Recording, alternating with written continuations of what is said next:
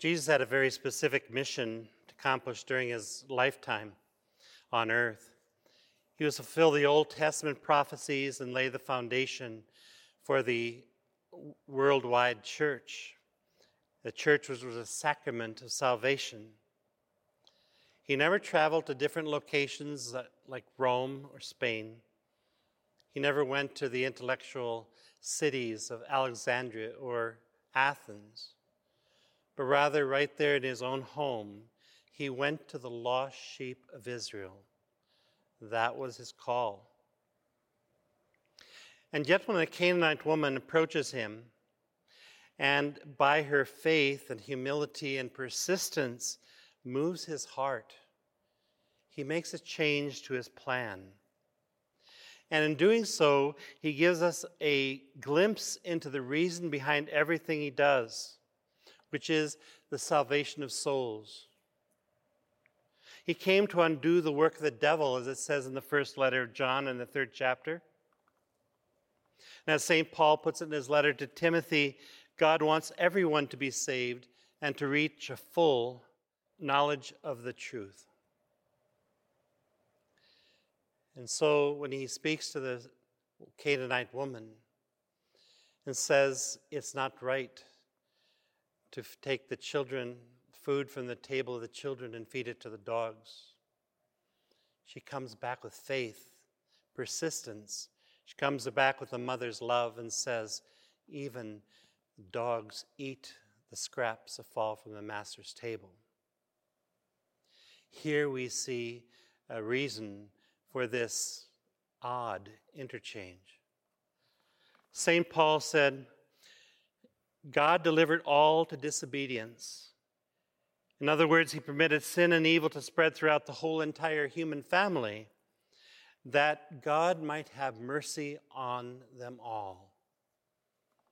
Here he is in the midst of his work, going to the lost sheep of Israel, indicating that we, the church, would go to everybody else. And so the words of the prophet Isaiah would come true.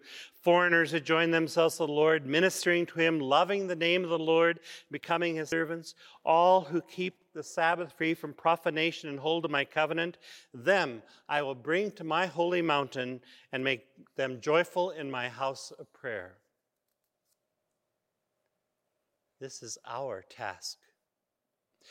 In this year, the Eucharistic revival, we center on the knowledge of the Eucharist, the love of Jesus in the Eucharist, to know his soul and divinity, his body and his blood. And as we receive it, that we receive Christ himself, food for our journey.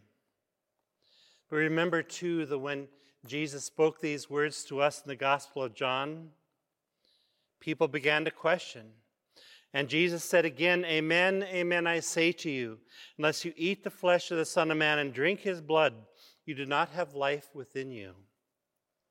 For my flesh is true food, and my blood is true drink. Whoever eats my flesh and drinks my blood remains in me, and I in him. We have a banquet table of heaven we are sharing here on earth. It's not meant to be for just those who believe now, but for those who may come to believe. And so, in this year of the Eucharist, in this year of revival, and in this year when our diocese seeks to make our families of faith flourish before the Lord, we need to receive this gift and to share it.